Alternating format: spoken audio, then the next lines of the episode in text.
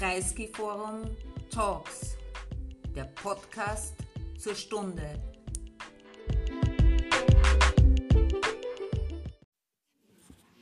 Good evening, good evening.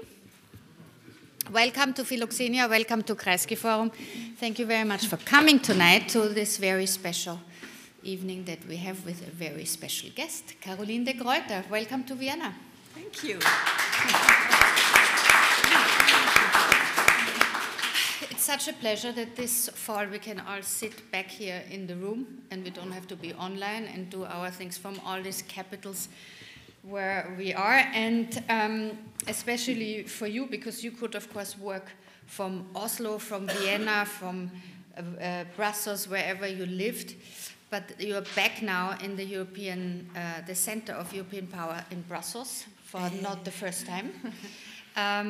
You have been a correspondent for Handelsblatt, NRC Handelsblad, one of the most important Dutch daily newspapers. For a long time, a columnist and also an EU correspondent, so you're one of the leading experts on European politics already for years. You are a member of the ECFR, of the European Council for Foreign Relations. You write books every few years, one comes out. And with your latest book, you surprised us a little bit here, us Austrians. And I was thinking when you told me about it, there are always two reasons why it's good to look at things from outside to the inside. Because as Austrians, we always thought, okay, the Habsburgs is far, is beyond us, and we don't really need to discuss it anymore. But if you come from the outside, like Caroline did, and moved straight to the center of the 13th district, basically in the vicinity of Schönbrunn, and then you suddenly realize what undercurrents of this whole empire, Habsburg phantoms are still in the city and in the politics. So that was one thing, and we'll discuss it in a second, because I think it's quite interesting, your findings, your little surprises that you came up with on the way through doing your research. But the second idea, which is the basic idea of these books, you didn't want to discuss the little monarchistic leftovers in Austria. You wanted to speak about the similarities or the parallels or also the differences between the Habsburg Empire and the European Union, and what Europe can today learn from the experience of this empire that ended 100 years ago. And when you started researching this in 2016, it was a completely different period. It was a little bit like before and after the First World War. So we'll come to the bigger implications of the war that we are now experiencing and what it will mean for the European Union. So let's go a little bit, make a roundup throughout this thing. This book, we have to say also, which was originally published in Dutch, and I think it's in the third edition or something like this? 19th edition with 35,000 copies sold. That is a big, huge success. Yes. Nobody saw that coming. Yeah, no. That's really wonderful. And it was also published here, of course, this June. And Caroline just showed me the upcoming translations now in French, and it will also come up in Hungarian, my friends of the Austro-Hungarian Empire. Quite an interesting moment also to have this book in particularly in Hungarian, not only because of the Habsburg past and the empire past, but also because of your particular critical opinions on the current Hungarian government. So we'll want to get an update if you get invited to book talks there too. Okay. Yeah. So, and this book has been translated into German by, do we have his name? Because we always like to say the names of the translators, don't we? Leopold de Cloedt. De Cloedt. Sorry, this is always a problem with the Dutch names. And so the book is a success. It is a success because the author is very well known throughout Europe and has also an ability to grasp all this very complicated historical layers, and you show us this also when you go in chapter by chapter from the different capitals of the European Union on the traces and tracks of the Habsburgs 100 years ago and today. But what I liked is when you had the first encounters in your neighborhood in the 13th district, and something that I never thought about, but how do these people who we took their aristocratic fonds away from, and also some of their properties, how do they live today? And then you found out, which is one of my favorite stories, that some of the families till today don't invite each other to their Christmas concerts because they consider that they were closer to the emperor 100 years ago. How did that come about? I mean, what did you as a Republican person feel when you got closer to this aristocratic underlying Vienna? What you feel is how everybody gets determined by history, like it or not. Even if you think you're not, yeah, you are. And in this case, somebody was not invited because they had been closer to the Kaiser, and they were bragging about it, you know. But the closeness was not the problem, but the bragging was. And so I couldn't get enough of all these things. We lived on a little square called the Katharina Schrattplatz, and I mean, just very small. So one day, also having dinner with neighbors, I was asking, who was this Katharina Schratt anyway? And then, total silence, nobody said anything, and finally one said, you don't know who Katharina Schratt was? It's like verifying, like, is she really so ignorant? But she was the mistress of the emperor. She lived right there, opposite your house. So, you know, they were pointing out in which house they lived and why they put her up there, because they could then smuggle her through a little side door in the Schönbrunn Park into the palace without everybody seeing it. Yeah. And that's also when I found out that the house opposite our house, so our house was divided into flats already, which was a challenge because you don't have this in Brussels or in Norway or wherever. When you it was used as a reception area before, in the good old days, by the family who owned the entire house.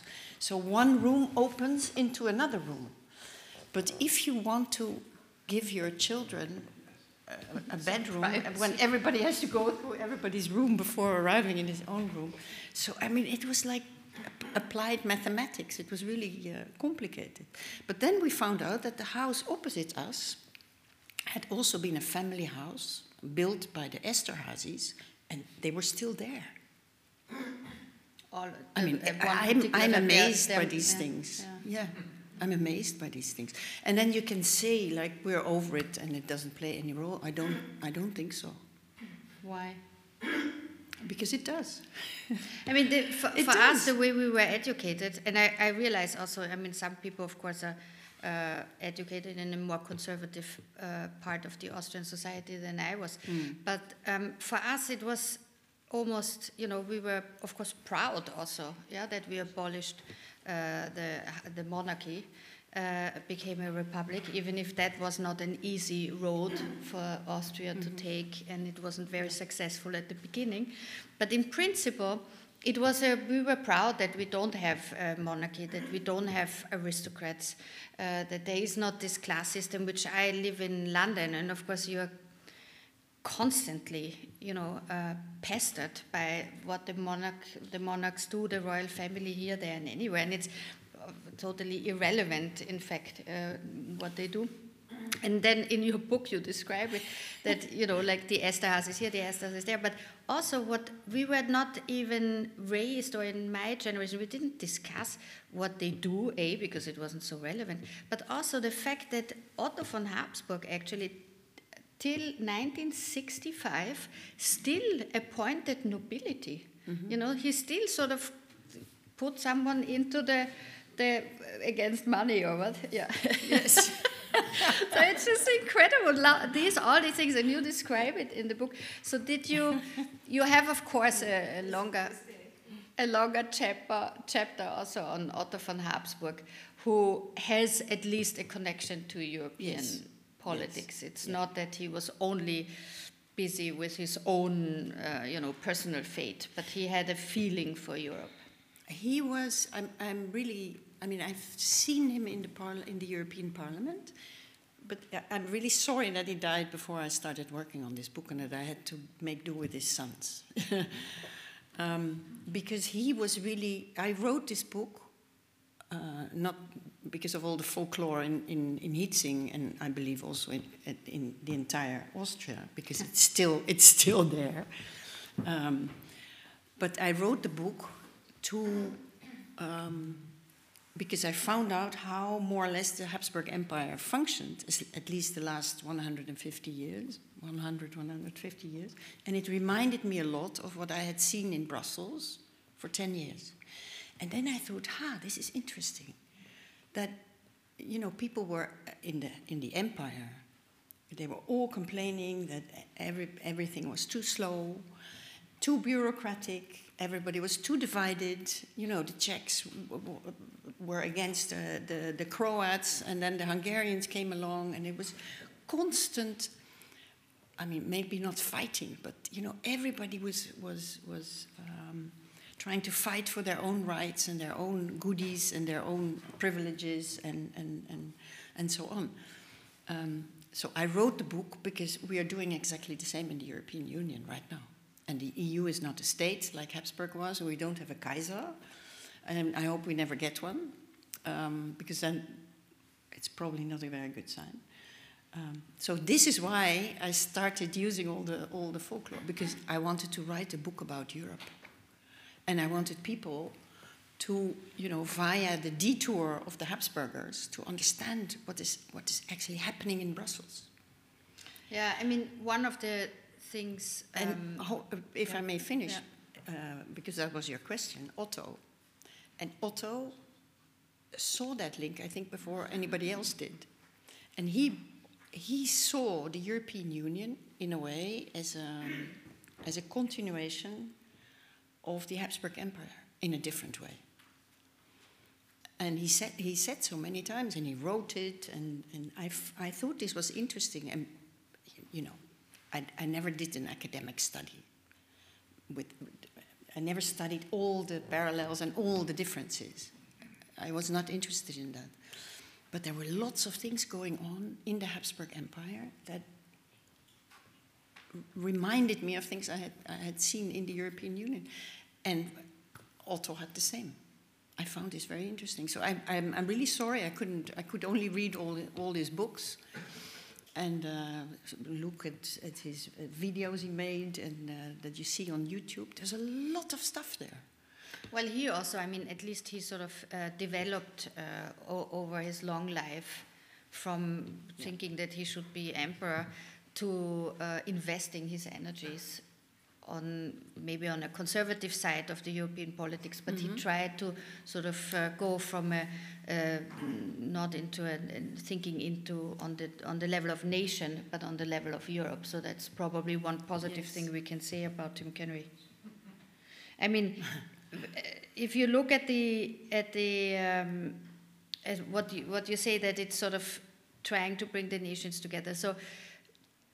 At the time, as today in the European Union, the bigger nations more or less decide the fate of the European Union. So if Germany and France get together and they come up with a plan, then it has more chance to be implemented than as if Austria and Slovenia have a plan together, which also doesn't happen often because there's not a lot of initiative coming from the Austrians on a productive level in the European Union. But so there is this thing, of course, that the bigger nations dominate the politics, as the Austro-Hungarian Empire sort of pushed along an agenda that often took along the smaller nations with them. But what you also describe, of course, is that today, and that's a big difference, everyone in the European Union, every nation has a seat at the table. Yeah. The big ones, I think, without the European Union would be much more powerful than they are now. What the European Union does with the big states is they keep them in check. And they, it was a stroke of genius, of course, to set up this single market with rules that have to apply for everybody. So they not only apply for Slovenia and Luxembourg or the small ones, but also for the big ones. So you make sure that the big ones are kept a little bit in check. And you give the small ones a little bit more space to breathe. And also, you keep them from being overrun by the big ones. Because when war breaks out, when you don't have that kind of a framework, and war has broken out several times between France and Germany, then, you know, the first one to be overrun is Luxembourg, and the second usually is Belgium, and then it continues from there. Of course. Yeah. So they are still big, and they're still dominant, but they would have been much more big and dominant otherwise.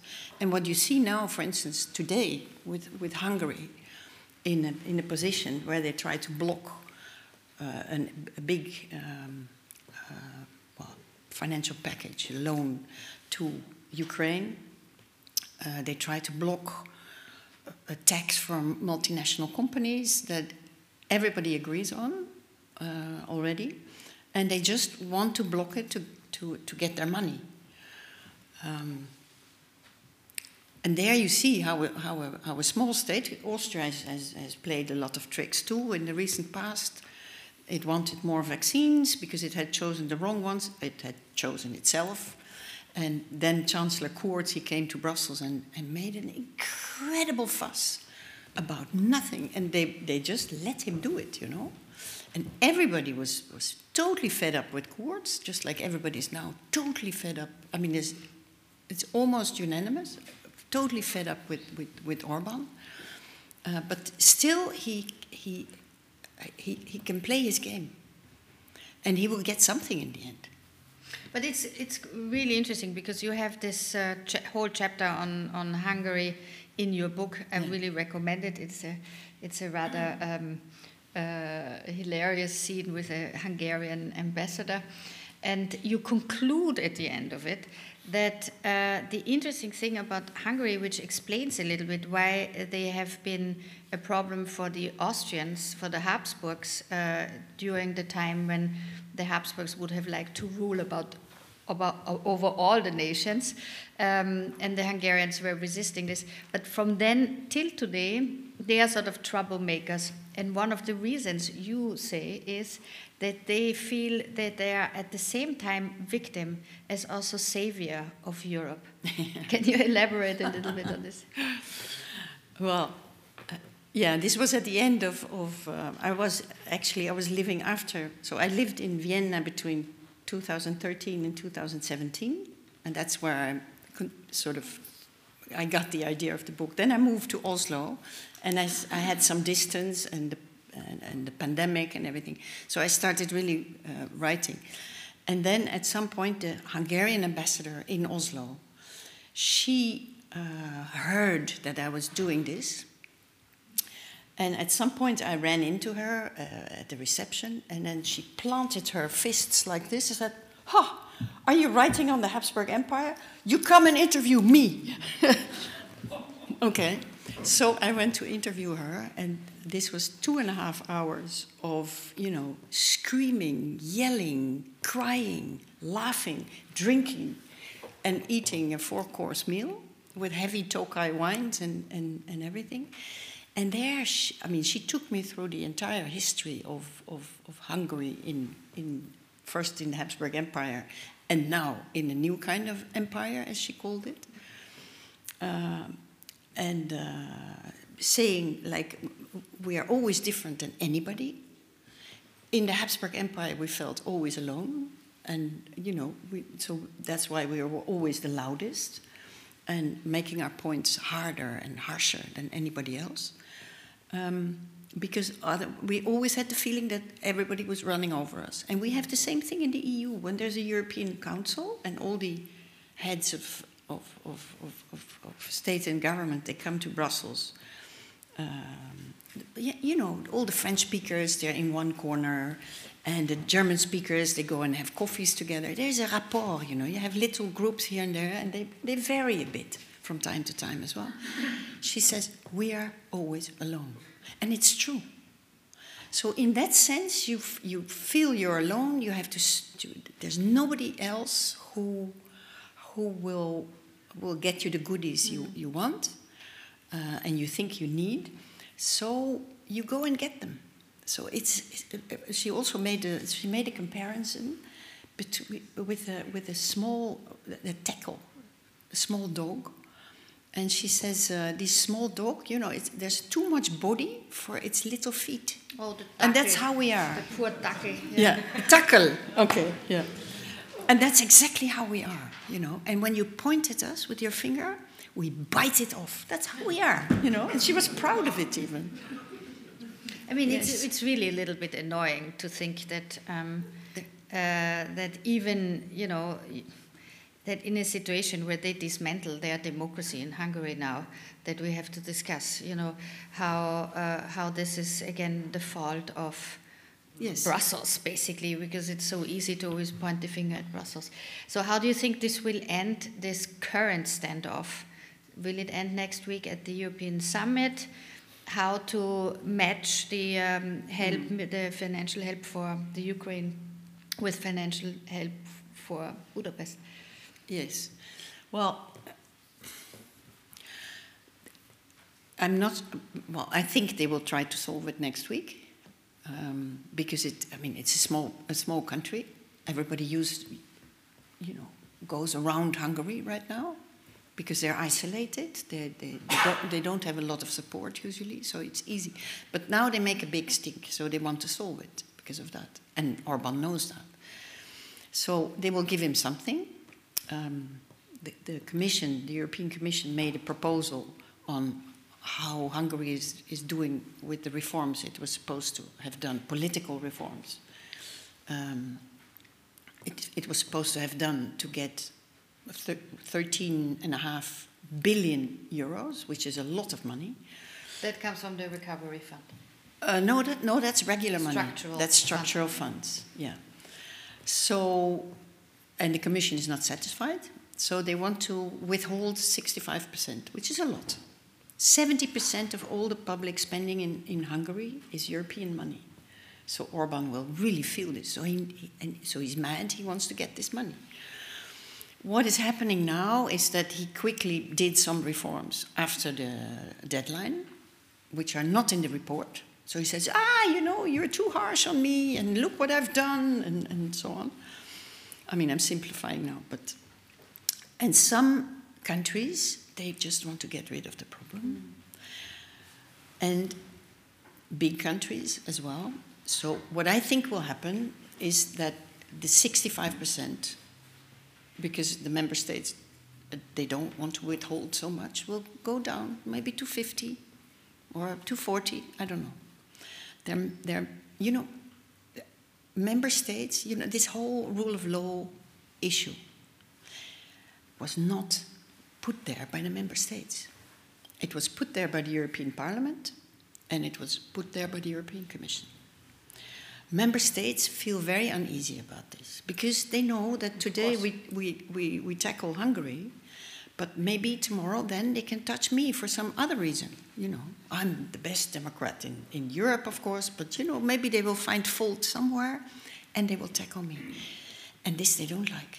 Yeah. So they like to settle things among themselves, but at the same time they know that it's also a big public issue. So they have to do something. So I think they will settle for a compromise, as they always do. Well, that's a similarity definitely with Habsburg, as you point out, that this policy of muddling through, of somehow finding a compromise rather than breaking up the union. The principle in the EU, which I think was never formulated like this in the Habsburg Empire, but was more or less the same, we can't have real winners or losers. Even the losers, they need to get something. So they need to go home after a summit in Brussels or something and say, look what we've got. And then not talk about everything they had to give away or had to stop doing or something. But, you know, everybody needs to get some goodies. And it's not just important for ministers or heads of state and government, so they can stay on and they're not humiliated in front of their own people, but it is also a recipe to continue. You know, one of the things that struck me in reading so much about the Habsburgers is that it functioned exactly the same way. Everybody was always complaining. The Croats were complaining, the Hungarians were complaining the most, just like now. Nobody could get everything he wanted. So, but they got enough out of it to continue. And this is basically what the EU is also doing. And they're very aware of the fact that if a country doesn't get enough out of it anymore, it will actually change loyalties with one of the bigger rivals surrounding it, which is another parallel, especially now. And leave. Why did the UK leave? I mean, there are many reasons, of course, but one of the reasons was that during the financial crisis, the euro crisis, all these migration worries, summit after summit in Brussels at the end after the financial crisis, David Cameron was sitting there. And he was just, I mean, it was not his issue. Because the UK didn't have the currency, they didn't have the euro, they were not in Schengen.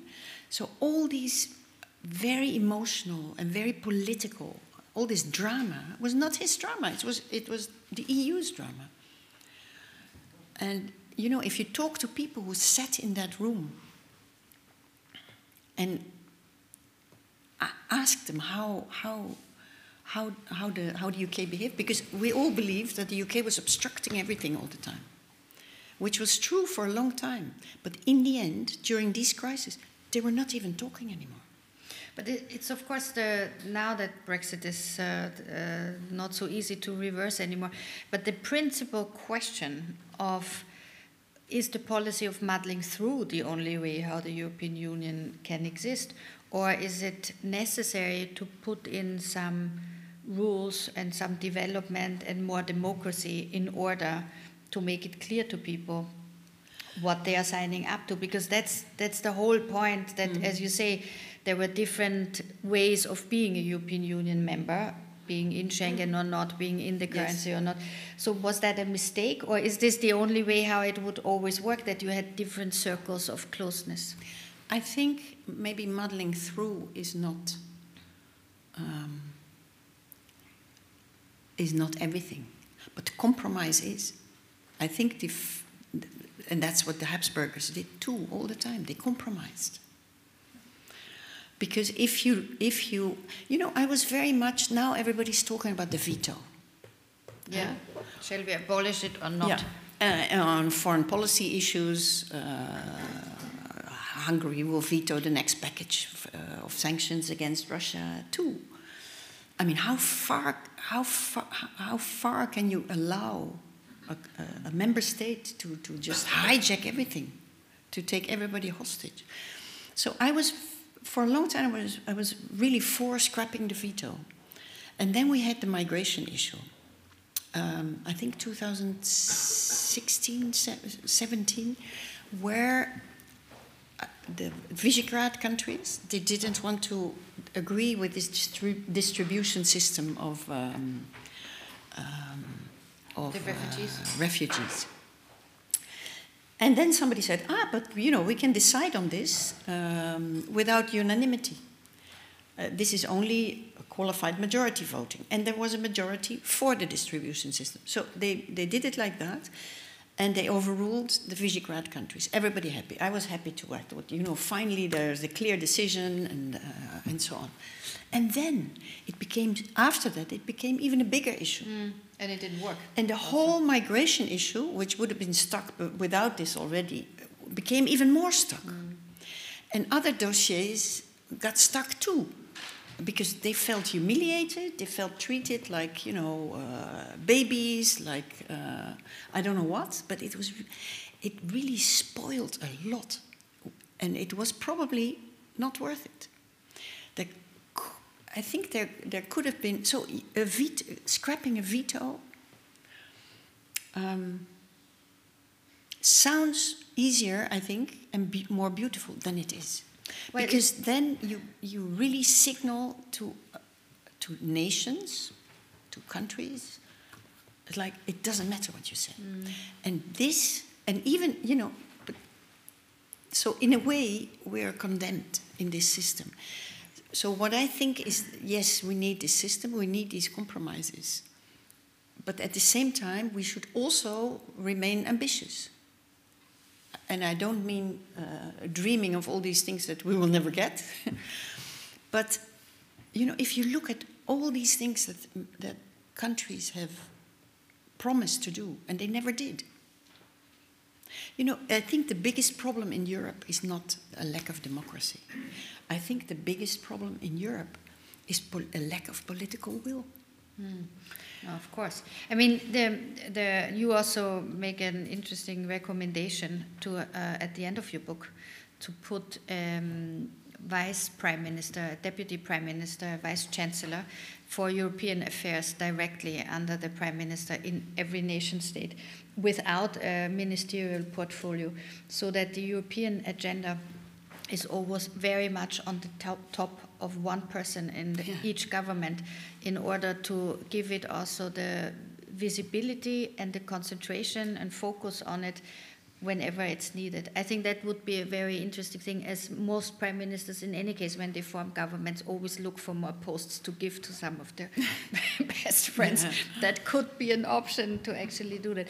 But I still wonder if this, because I think your point is really valid, that if you seek compromise and you have to work hard because you have to convince every single person on the table, then you will sort of invest more energy into doing it. On the other hand, of course, when the European Union or the community was founded, there were 6 members and then there were 15 members, and sort of, you know, now we have 27, and the question is really if every time you need to make a decision, you can really work with this veto system. Look at how we work now. Since Russia invaded Ukraine, look how fast everything goes. It's not easy. It will never be easy. That's really a dream. That will never happen. It will never be easy. But the Ukrainians who fled to the EU, they got the status in 5 days. 5 days it was arranged. I mean, when we want something, and this is back to the point, if there's a political will, it will happen. Yeah. A lot of sanctions packages have passed. Lots of decisions have been taken. The same during the pandemic. You know, first of all, everybody wanted their own vaccines, of course. You know, nobody wants the Commission to arrange that. So, but very quickly, they found out, like, okay, so the big countries, they have deeper pockets, they will have bigger orders, so they will get the vaccines first and cheaper.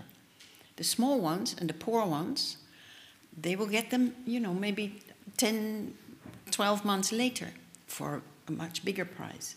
So what you get then is that some pockets in Europe are vaccinated, and you know how sensitive that is, and their neighbors are not.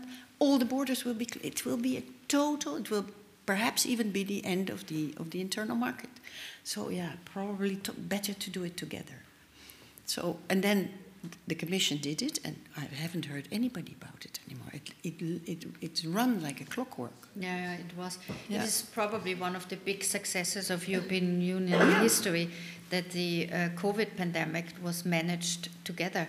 But I mean, but everyone, very fast again. And very fast also. Yeah. But you will all remember how people were upset when the British population was vaccinated or started to be vaccinated first because of the AstraZeneca vaccine being developed in with Oxford University together, and the government had spent lots of money just to be the first and be this, and it was amazing because it was clear that Europe would catch up because it was a well-organized thing, but it just took 3 months longer because it's like more people. Not 3 months. It took a few weeks longer.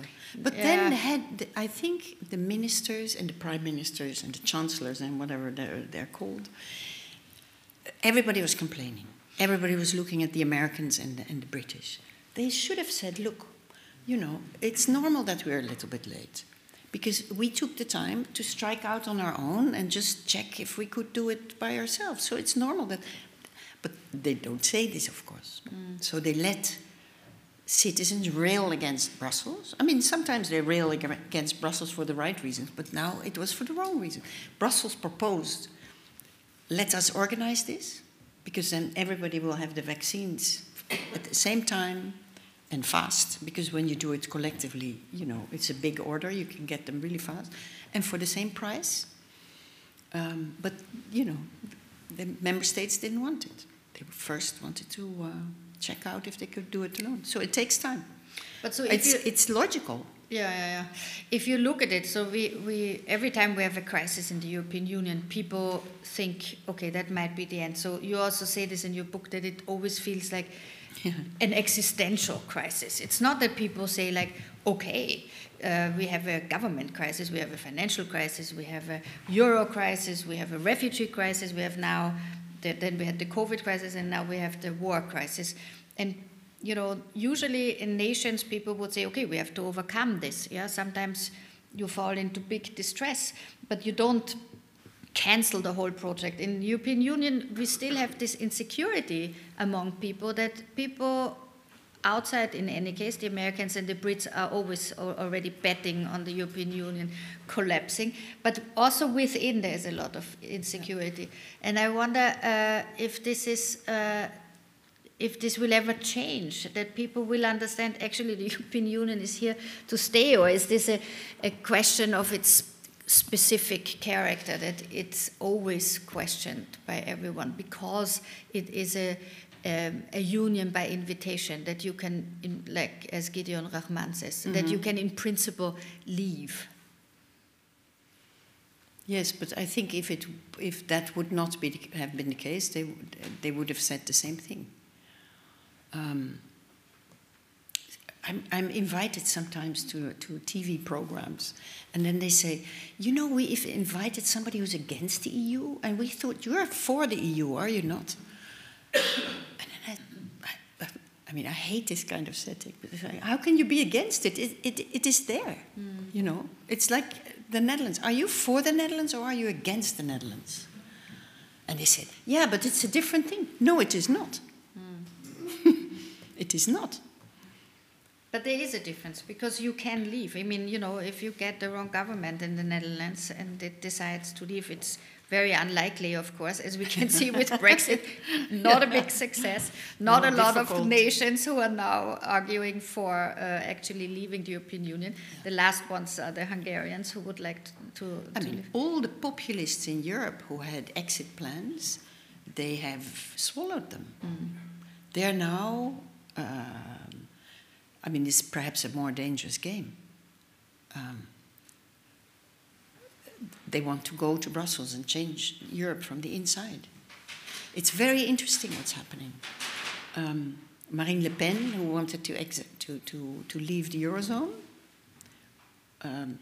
she doesn't anymore. The Dutch Eurosceptics, they don't want to leave anymore. Georgia Meloni, she loves the Euro, and she was always against it. And she calls it Italy's best insurance or something the other day. Yeah. So what they want to do, and Orban certainly doesn't want to leave either, because then he loses all his money. He knows where his bread is buttered. So what they try to do is go step... They were always railing against Europe on a national podium. And now they step up the European podium, which is, I think, it's scary, but it's also good for Europe in a way. because finally you get drama in European discussions. You get drama in European politics, because European politics is nowadays about issues like the currency, like security, health. All these issues were always national, and now they have arrived in Europe. And it's good in a way that the drama then also moves from the national podium to the European one, because it makes politics politics. You need these emotions, and I hate them, but at the same time I realize that for people to have a feeling for, you know, this, it's a public space. The European political arena should be open for everyone. It makes it more understandable. It makes it, it will allow people to feel something, which is important. But of course, we have to then, if we don't want them to implement all their ideas, changing Europe, then the others have to really defend themselves and defend what we have. And this is sometimes, you know, people are now waking up, I think, which is good. Yeah, maybe all these crises have also shown, I mean, I would hope, show people that it makes sense to have this bigger space to discuss, to help each other in different ways, because yes, sometimes it was the Greeks who were in trouble, and then it was the Italians in the, especially now also in the COVID pandemic in the sort of southern countries, but not on the Greek side, but on the sort of Italy and France, who were heavily hit by the pandemic and so on and so forth. So it's always, it makes, so I wonder, how do you see the war influencing the European nations? Because now we have suddenly a move from the Poles, for example, who see how good it is if the whole of the European Union pulls together to help with financial aid, yes, in a moment when the neighboring country is in war. I think there are a lot of things happening in that sense. If you look at the south of Europe, which was a bit, you know, the problem zone for a long time during the Euro crisis, they are doing very well in the energy crisis. Like Portugal is doing very well, Spain is doing very well, even Italy and Greece. So you see Central Europe is emancipating itself. They're finally, in a way, arriving in Brussels, which is very interesting to see, because they are close to the battlefield, and they had. Moreover, they've told us for many years, watch out for the Russians, and they're coming, and they are coming. So we owe them. We owe them that, and they tell us, we've told you so. And look at Poland, for instance. Poland was totally marginalized before the war, because of this rule of law issue, and they were, you know, as the EU does with Hungary now, it tried to do it with Poland as well. Poland is a big country, and they were, you know, slowly drifting into a corner, and they couldn't get out of it anymore. Now they're getting out of it, and they're even trying, not enough, but trying to put this rule of law issue behind them, even by offering compromises which don't go far enough, but something is happening even. But I mean, this is interesting. The fundamental issues don't go away, of course. You know, that you have the rule of law in Poland and Hungary, the governments, Orban was re-elected. You know, these things will stay, even if... But there's an interest suddenly in moving in Warsaw, which was not there before, because they didn't, it was the only issue, basically. And now there's so many issues. The Nordic countries are very interesting too, because they were there, except Finland, they were in Europe a little bit like the British were, because of the market. And because, you know, they wanted to sit at the table, but not share too much. And now, you know, they're running towards the center of Europe. Denmark is joining defense initiatives. The Swedish and the Finns have joined NATO, which also brings the... So they're running for cover. Mm. And I hear that in many other debates, the Nordics were always saying, no, we shouldn't spend money on this, and also very frugal. They want to throw money at every problem now. So every, you know, it changes, and this is not just on issues. This is like the political ballgame within the European Union is changing profoundly. It's very interesting. But it is, in a sense, we can thank Putin for bringing Europe together.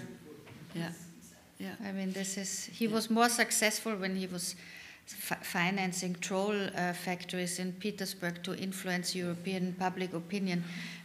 Sort of this was, then we didn't know what, many people didn't understand what he was doing. Now we can clearly see what he's doing, and that has... It's not just Putin. Eh? I think it is Trump as well, and it was also Brexit. All these things were, you know, suddenly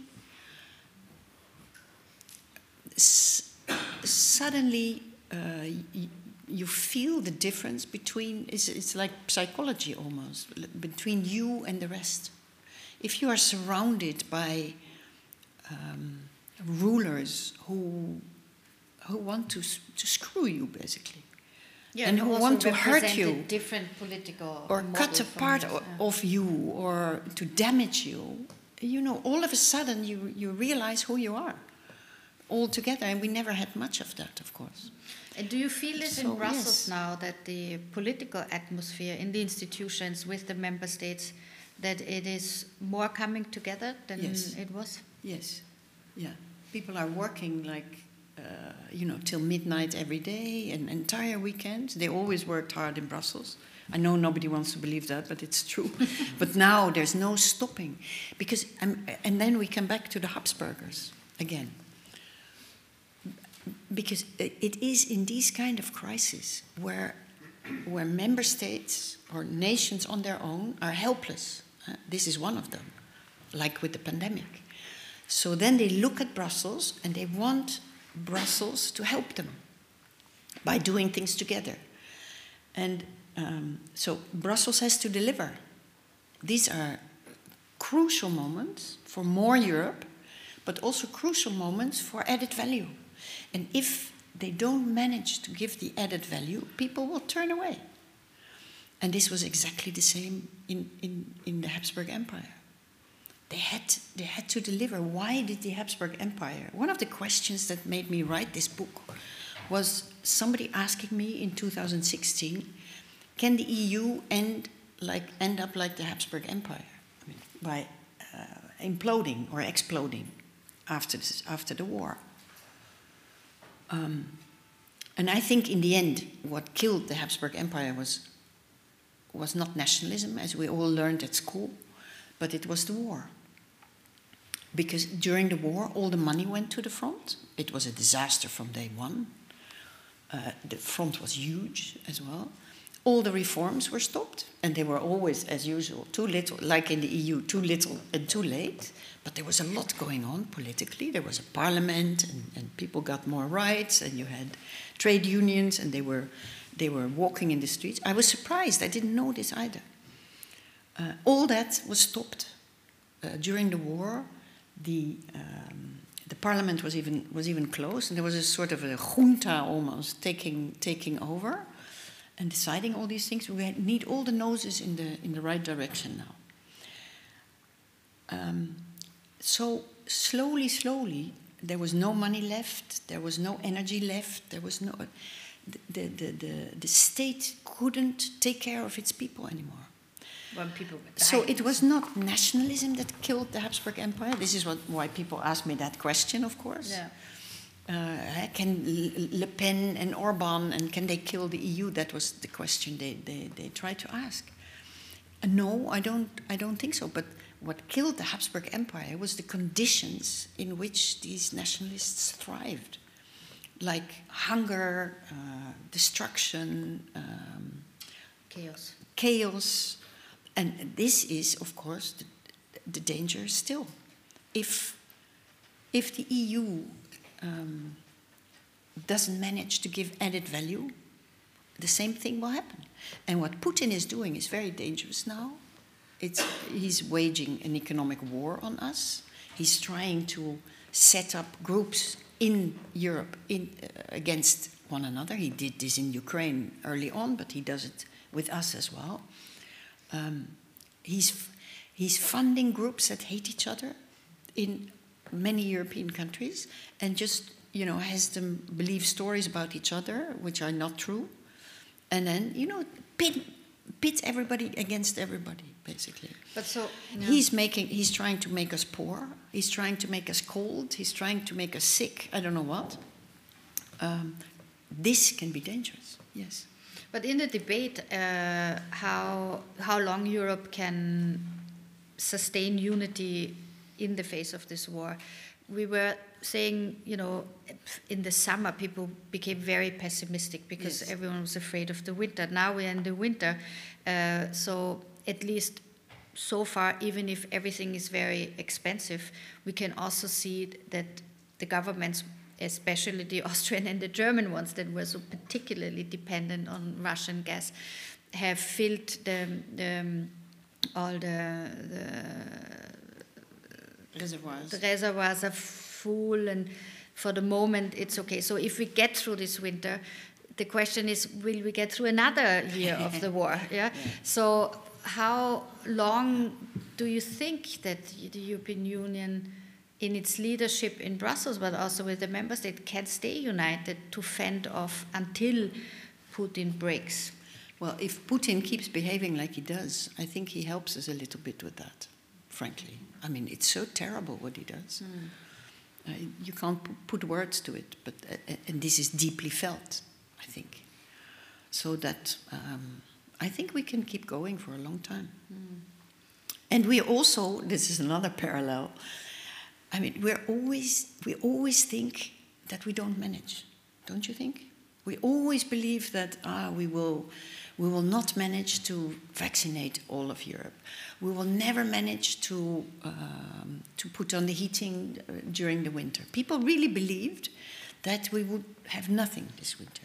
I mean, most probably we will, you know, because when there's a problem, there will be solutions. And some people are really working hard on those solutions.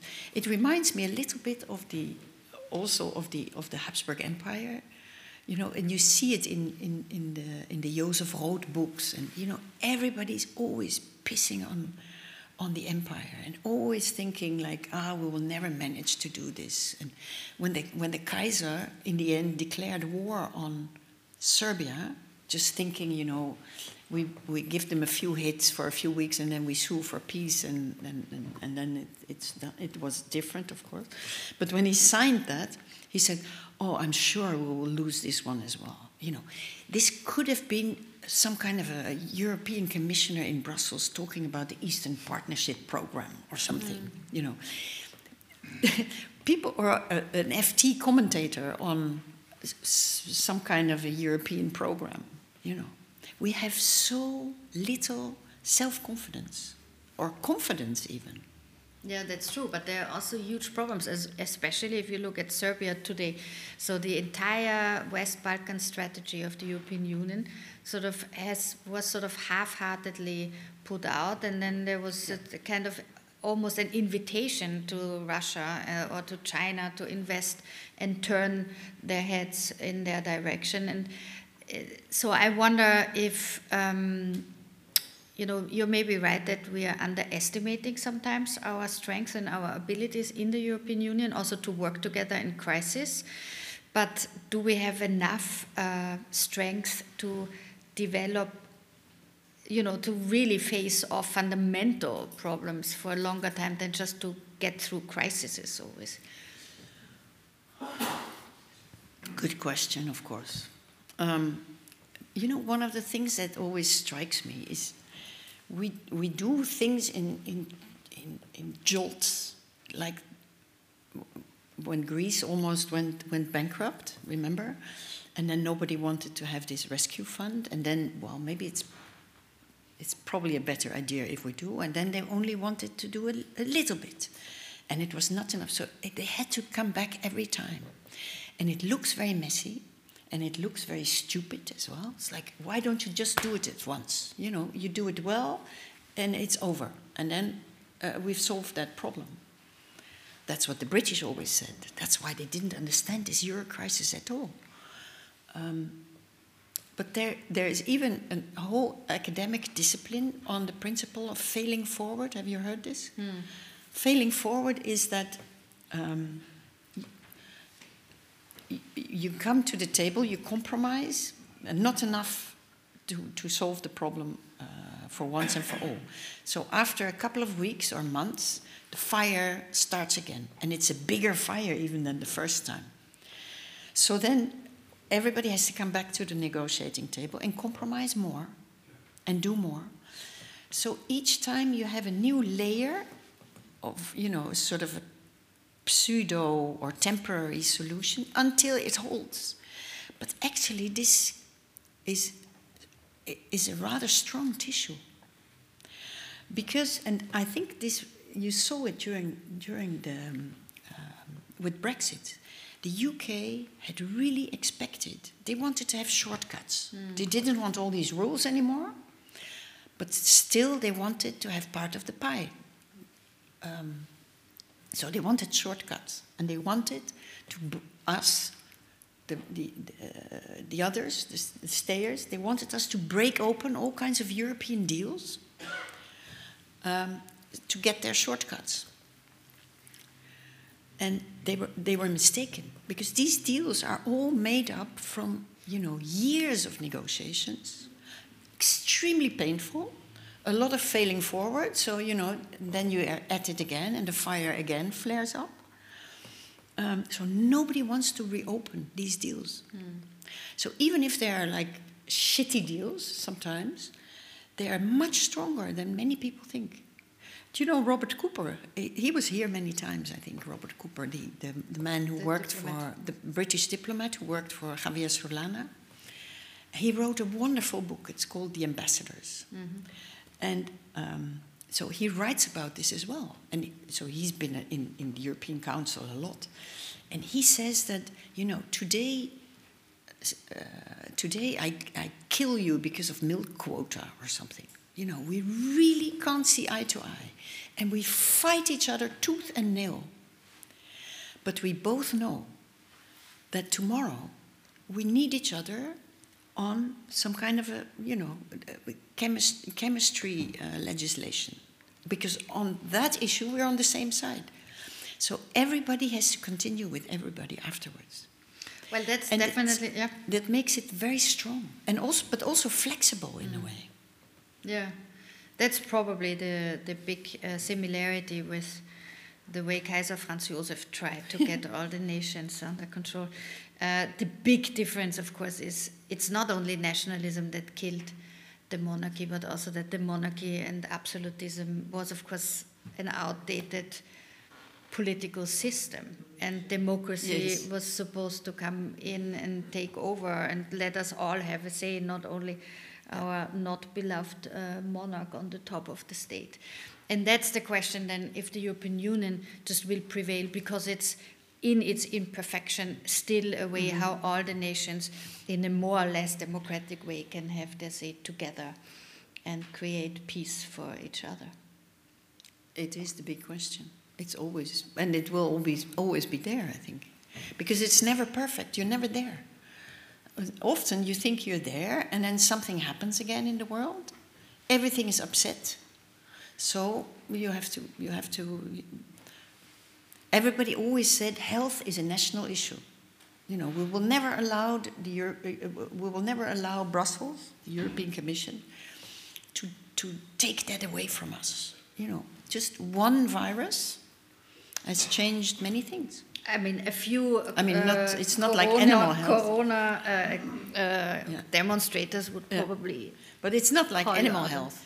It's, I mean, this is very interesting. Remember, I think we were in Brussels at the same time.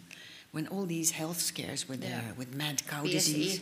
Since then, when there's one sick animal somewhere in the member state in Europe, we have such a good system, automatically the whole... Huh? It's being flagged to everyone. It's being flagged and everything is done more or less automatically. Everybody knows what to do. The whole system is ready, a European system. Yeah. So animal health is completely European and nobody seems to care because it works well. That's why nobody cares. Nobody even knows it probably. But human health is a different story. Well, but now it's also EU changing. Meta. But so from health we went very quickly to the defense question in the European Union, which is now discussed if we should all have together chip in and try and find a more stronger defense for on the European Union level, also in order not to be completely dependent on NATO organization. At which point we have to say to our listeners and viewers online, thank you very much for listening.